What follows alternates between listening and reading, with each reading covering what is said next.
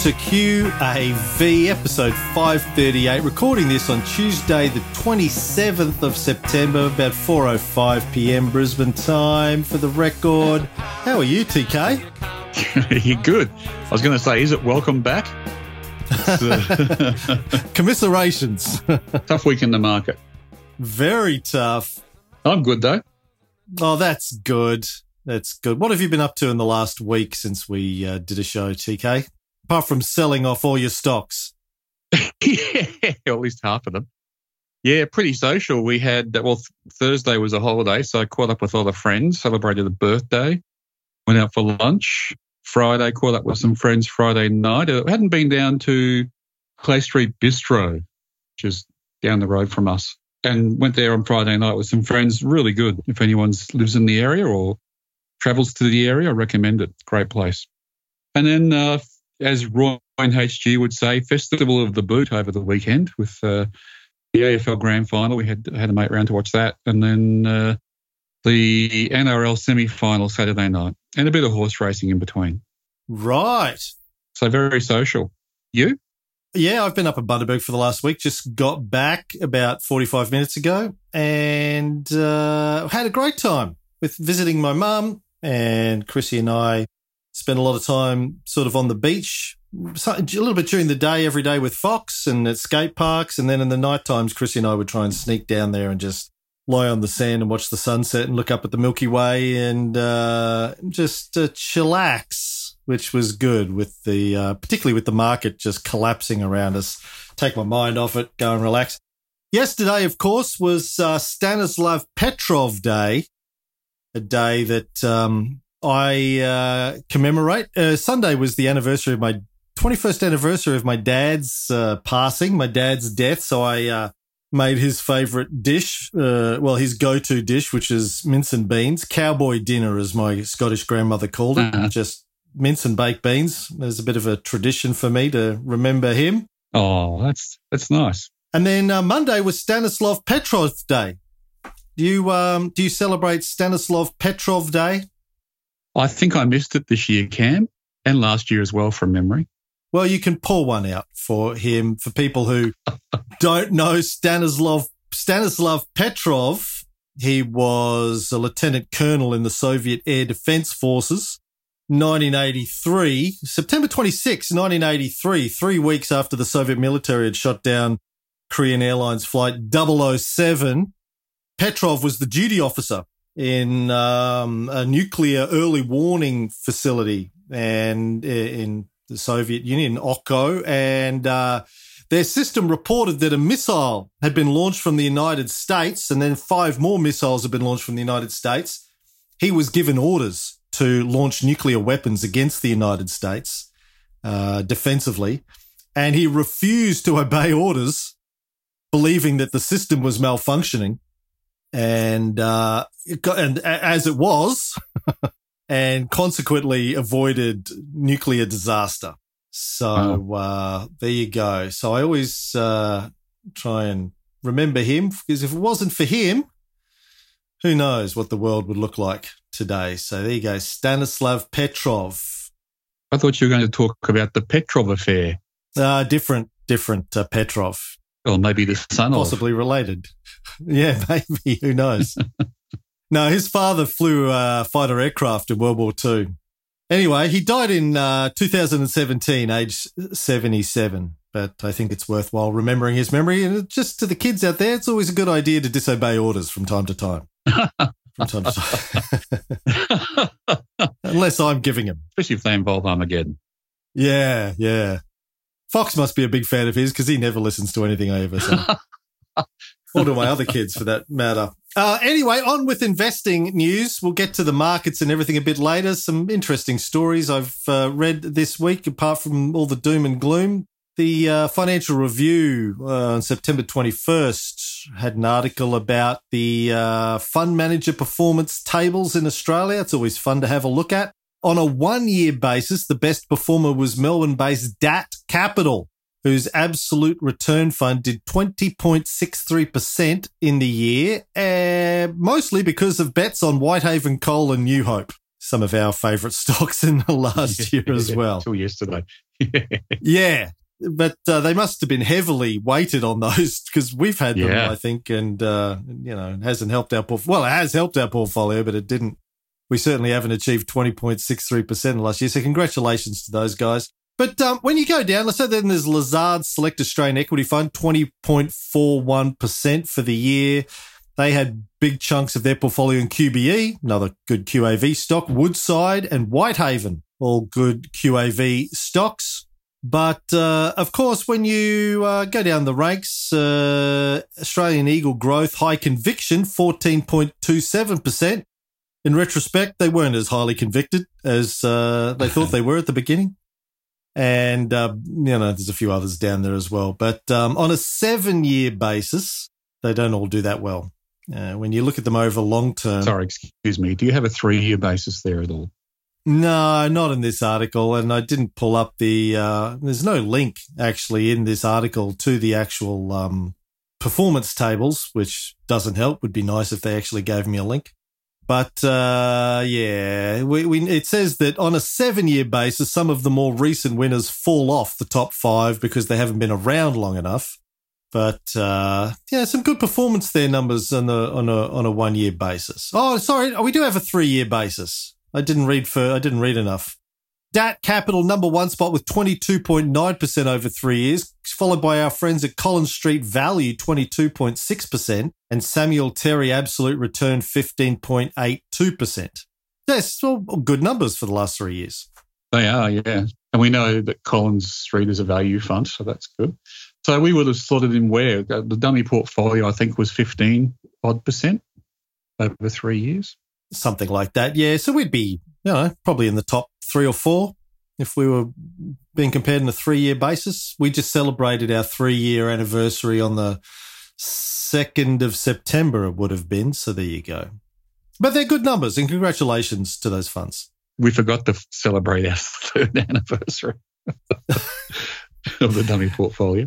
But, yeah, it puts things in perspective, doesn't it? I mean, it's been horrible selling things in the last few days, but we would have the dummy portfolios ranked 3 or 4 in Australia. That's pretty good. Yeah. So congratulations to you, Tony. Well, thank you. Yeah, and congratulations to the other guys too. But I guess my comments on these kinds of tables are to look at the longer-term ones, the longer-term results, so 3 years and outward at least. Whenever I look at tables like this, if they've got something even longer since inception, that's the best to look at. And certainly if it goes back to take into account a downturn in the market. So if you're looking, how long's COVID been? So probably 3 years might just cover COVID, but, you know, longer the better to try and compare funds. I guess, you know, if you're new to the market and you see someone like Collins Street Value Fund, for example, do well and you like their process, you might invest some with them. But, yeah, I'd certainly rely on longer-term performance numbers over shorter-term ones. Well, let me see. What else have I got? Here's another. This article's in the ABC from a couple of days ago. Did the Reserve Bank's money printing cause inflation? The bank says it's complicated. Is that what Fox says? Yeah. It's complicated. Did you kick this over? No, it's complicated. It's complicated. Bit of gravity, bit of inertia. It's complicated. Yeah. You really need to understand Einstein's special theory of relativity for me to explain this to your father. Well, I do. It's a good thing that I do. So did you read this article, Tony? I did. I learned a fair bit. I mean, it is complicated. There's far much more going on in the Reserve Bank than I ever thought. However, I still scratch my head and say, how did I do it, really? There's certainly value creation out of nothing going on somewhere. So they're basically trying to say, look, the inflation, well, you know, it's not really because we were printing money. It's got to do with velocity of money.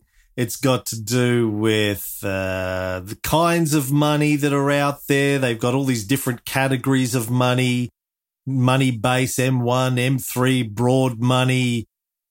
So I don't know. Did you buy it at the end of the day? Do you think it's more complicated or less complicated?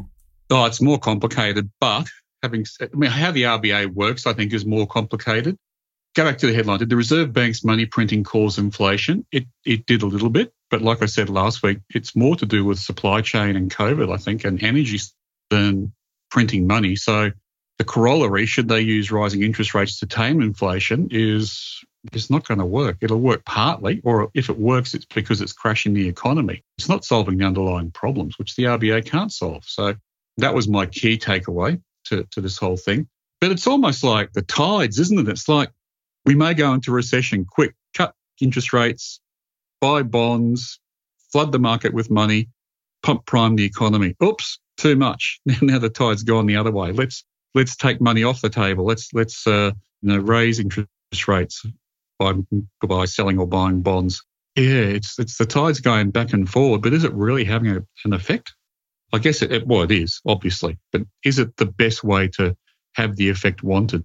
And look, it's it's all these kinds of thoughts are playing out right now. And if you look at the UK, what are they smoking over there?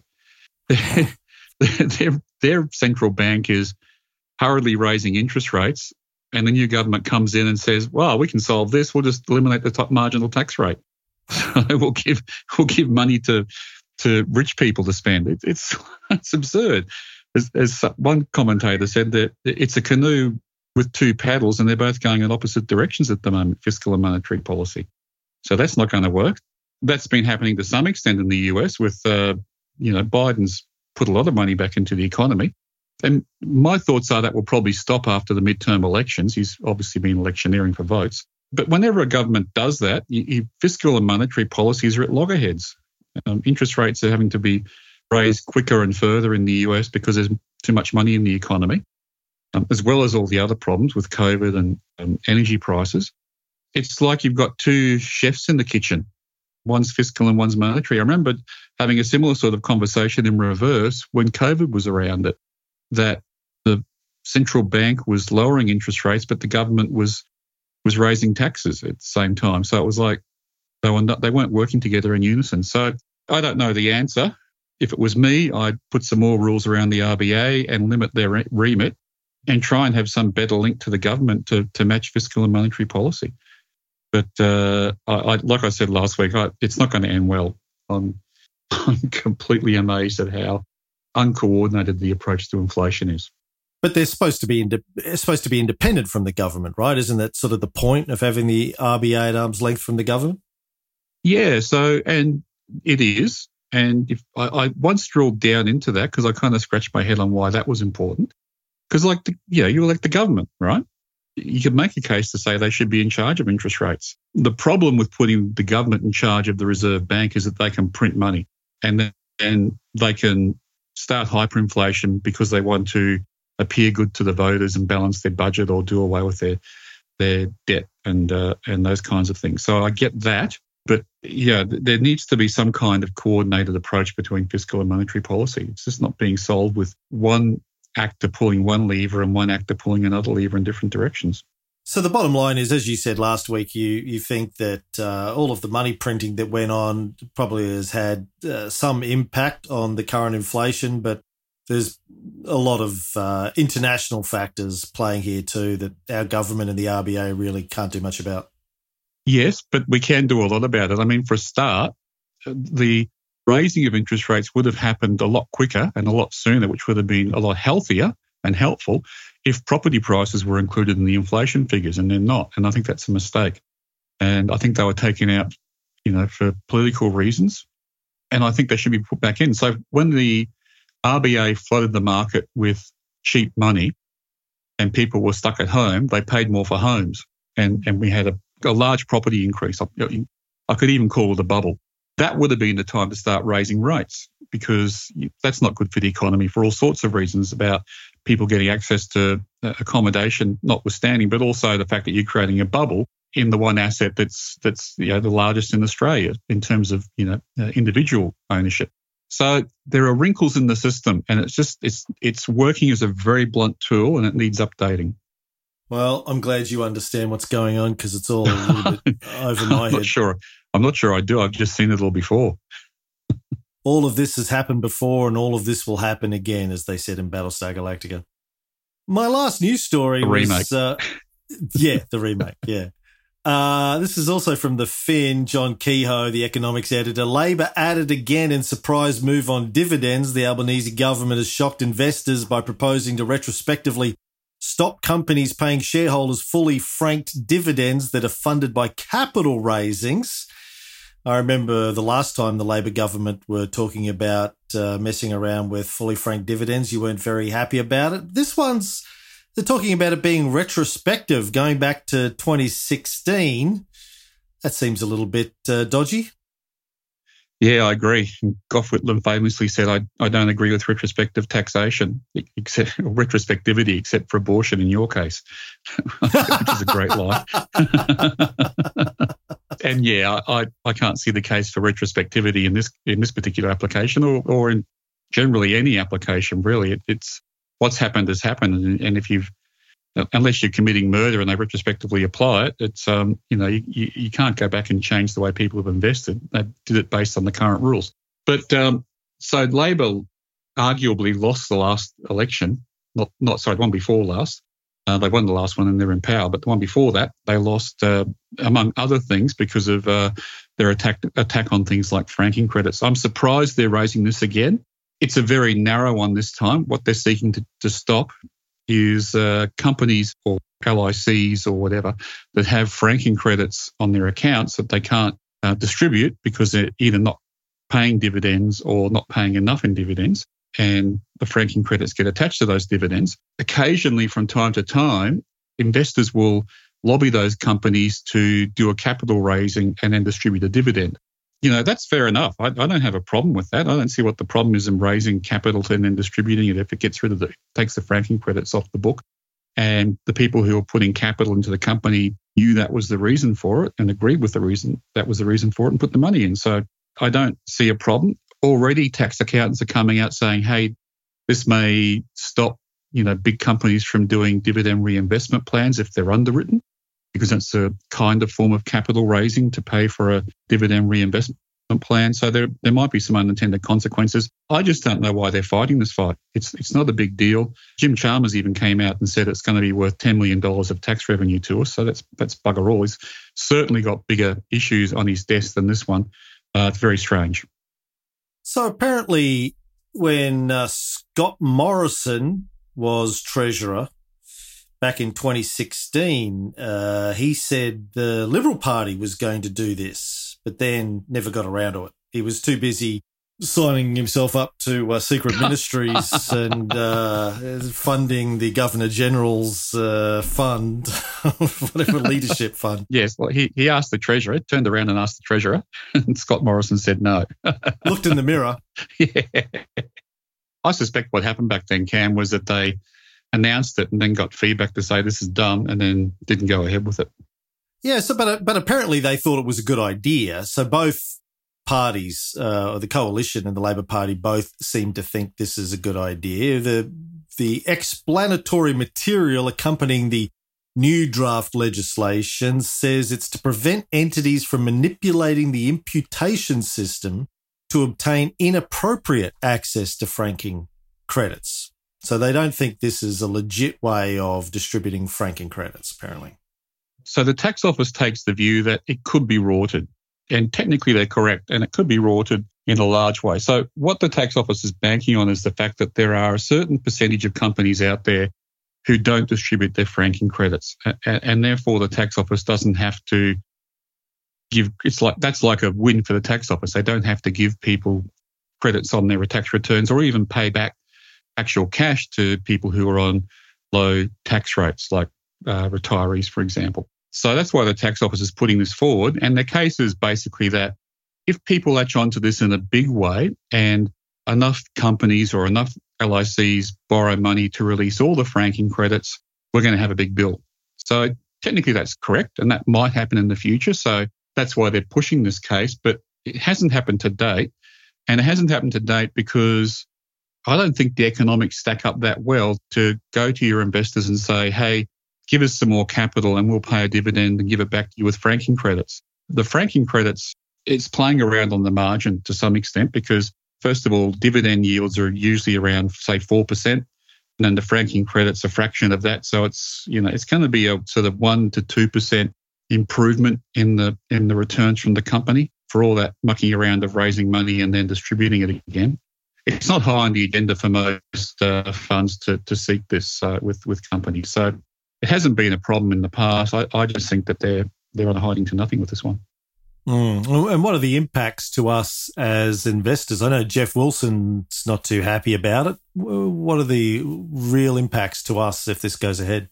I haven't really delved into it with Jeff's case. I know Jeff successfully led a campaign many years ago to say that an LIC, in the past, the prior law was an LIC could not pay a dividend if it didn't make any profit. And last week I spoke about the times when LICs don't make a profit because they haven't sold anything, but they're sitting on large paper profits. So the LIC is still a good investment, even though it's not making a profit in an accounting sense. What Jeff lobbied for and achieved was a change in the law to say that if there was retained profits or other assets on the balance sheet that could be used to pay a dividend, even though the LIC did not make a profit that half or that year, they could still pay out a dividend. And he's very focused on his suite of LICs paying out a high yield. That's what attracts a lot of people to, particularly WAM Capital, the biggest of his LICs. I think last time I had a look, it was probably on at least 5% yield. And then fully frank grossed up, it's on more than that, sort of 7.5%, 8% yield. So he's worried that there might be an implication whereby if he technically doesn't make a profit in his LIC, that somehow it's seen as a capital raising if he pays it out of retained earnings. That's my guess, but I haven't delved into it too deeply. All right. Well, thanks for that. I thought I'd do a portfolio update, dummy portfolio since inception, which, as we said, is just over the 3-year mark, currently tracking at 12.96% per annum. Not quite the 15, but it would have been gone down. It was, well, a week ago it was 18. Yeah. Now it's down to nearly 13 after the last week, versus the SPDR 200 fund, which is at 4.46%. Over the same time period. So we're outperforming by roughly, not quite 3, I guess. I don't know what that is, but, 2 point something. So the index has fallen quite a bit too, hasn't it? Yeah, it was at about 6.66 last week. No, sorry, a month ago. A month ago, it was 6.66. We were 18.51. We've dropped down. You go back to July 21, we were running at 38.74% per annum versus 9.3 for the SBR 200. It's halved and we've come down by 60%. So it's been a rough year and a bit for our portfolio.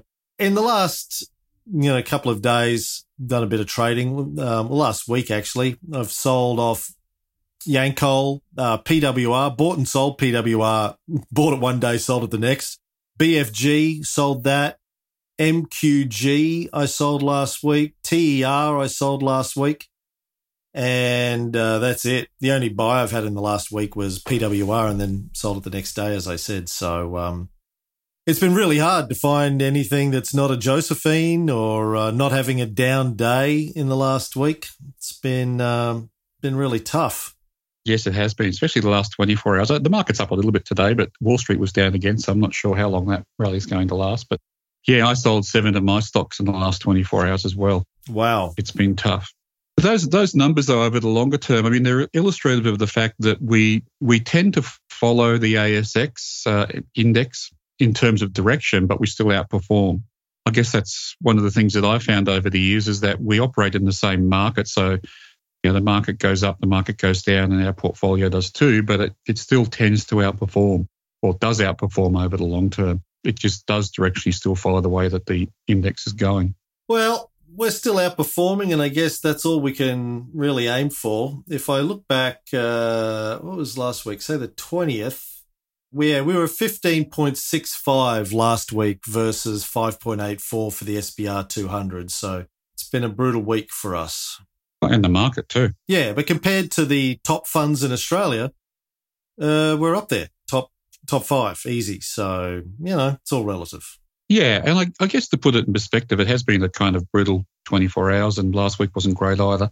This is part of investing. These are tidal flows. The tide comes in, the tide goes out. The thing that I take solace in is the fact that I've now got some cash, and when things turn around, I can invest it. But also too, I haven't been wiped out. No one gets wiped out using this process, right? We can drop performance, and that's, you know, hard to take emotionally, but we don't get wiped out because we sell up and move out beforehand. And that's why even this, you know, repeatedly over the last 3 years, and even why as late as last week, I was saying, look, don't margin lend in times like this. Don't borrow too much. Just keep your powder dry and wait for a definite turn in the market before getting back in.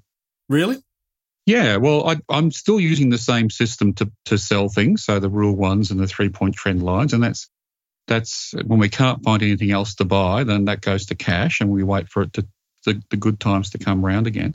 So we're not being wiped out. But if you're leveraging a lot, particularly into this kind of volatile market, which is going against us at the moment, you can get wiped out.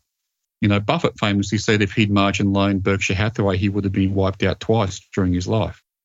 No, I meant, when you said wait for the market to turn around, you're still buying stuff if it turns up as a buy on the buy list, right? Correct, yeah. If it's not a Josephine, if it's having an update, all those things, yeah. So I did buy some more Whitehaven Coal today, but that was the only thing I could find to buy. I might have to do that with the dummy is, you know, look at things that we already own and double up on some stuff if they're buys. And I think it's still going to be hard to find anything. Yeah, I think that's fine. Put some of that money back to work. What else have you got to talk about today, TK? Yeah, so I don't want to labour the RBA again, but just one thing that struck me out of all the writings on the weekend and last week about the RBA is it's not going to pay a dividend this year. So while interest rates are going down, which means, if you remember, interest rates are the reverse of what's happening with the capital gain or loss on the bond. Bonds have been gaining in capital. And so the RBA sitting on all those bonds has been making money on paper and then paying a dividend of about $2 billion a year to the government. That's not going to happen this year.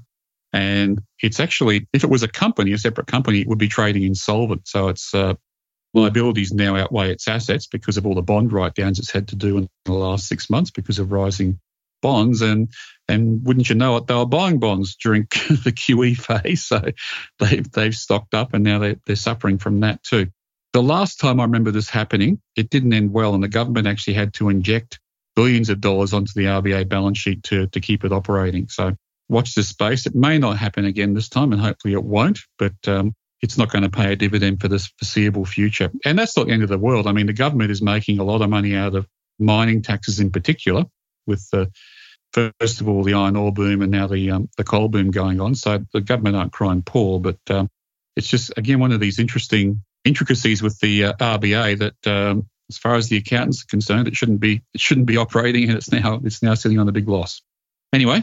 Couple of stocks in the news during the week. So up until yesterday, I'd owned Viva Energy, which is the old Shell business, which I used to work for. And they were in the news because they bought back the Coles Express retail sites. So the fuel business was leased over to Coles 15 or so years ago, back when shopper dockets were first introduced, and they were all the rage. And they created a big increase in volume for Shell and BP and Caltex in particular, which align themselves with the shopper dockets. At least Shell and Caltex did. I'm not sure about BP, but Shell and Caltex did. Coles has decided it's going to end that deal a bit early, and Shell are very happy to take back the operation and the profit of the retail sites. And it's, I guess, a good time. So 15 years ago, the retail market wasn't earning anything at all out of petrol sales, and all the income was coming through the convenience store. That income through convenience is still there, but the retail petrol margins are strong again. So Shell or Viva Energy is happy to buy it back. Other two stocks in the news, Whitehaven Coal has announced a $2 billion buyback, and that suggests to me that they see that the mega profits in coal are set to continue. They wouldn't be buying back their stock if they thought that the coal price was going to drop off in any sort of meaningful way. And lastly, one for you, Cam. I saw in the paper on the weekend, Apollo Tourism and Leisure shares went up because they beat like, somebody's buying something that they're selling, but it ain't me. Yeah, so Apollo Tourism and Leisure have been trying to merge with a New Zealand company called Tourism Holdings, for a while, for the last 6 months, and the competition regulators haven't liked it because it lessens competition in that sort of holiday camper van rental market. And then they Apollo announced last week that they were going to sell off some assets to their competitor, Jucy, which operates camper vans, and also they're going to sell their Star Rental brand as well, in the hope that that was going to appease the competition regulators' concerns about having too much concentration in the proposed merged company. And on the basis of that, the Apollo shares re-rated to be closer to what the valuation is if the merger goes through. So 3 shares in the market from our buy list. And that's the end of the free episode of QAV for this week. If you're a new listener, I just should let you know how this works. So we have a free episode every week, runs for about half an hour. We have a premium episode also every week. It goes for another 30 to 60 minutes, depending on how many questions we get. It's where Tony answers questions from our club members. If you want to check out the premium episodes and all the other benefits of being a QAV club member, which is access to the checklist and the Bible and the private Facebook groups and the other comms channels that we have, invites to the dinners, Zoom calls, etc., etc. Sign up for the 2-week free trial and check out all that stuff out. You can do that at qavpodcast.com.au. Look for the free trial button there. And if you like the idea of value investing QAV style but don't feel like you have the time or resources to learn how to do QAV for yourself, think about signing up for QAV Lite. That's our relatively new service where we send you the stock tips every week. And then we also monitor those stocks in a portfolio. And if they become a sell, we email our QAV Lite members and tell them that it's time to sell that stock and what to replace it with. Check that out too. It's sort of a low effort way of doing QAV. Still better if you know how to do it yourself, I think, because Tony could get hit by a bus and then where are you? But, while he's not, we can do this. So check that out, qavpodcast.com.au/light, LIGHT. That's it. If you don't want to sign up to any of those, just keep listening to the free episodes. And if you have any questions, shoot me an email. You'll find that on our website too. All right, have a great week and good luck with your investing. The QAV podcast is a production of Spacecraft Publishing Proprietary Limited, authorised representative of AFSL 520442, AFS representative number 0012927118.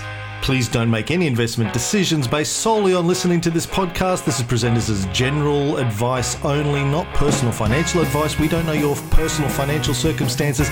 Please see a financial planner before making any investing decisions.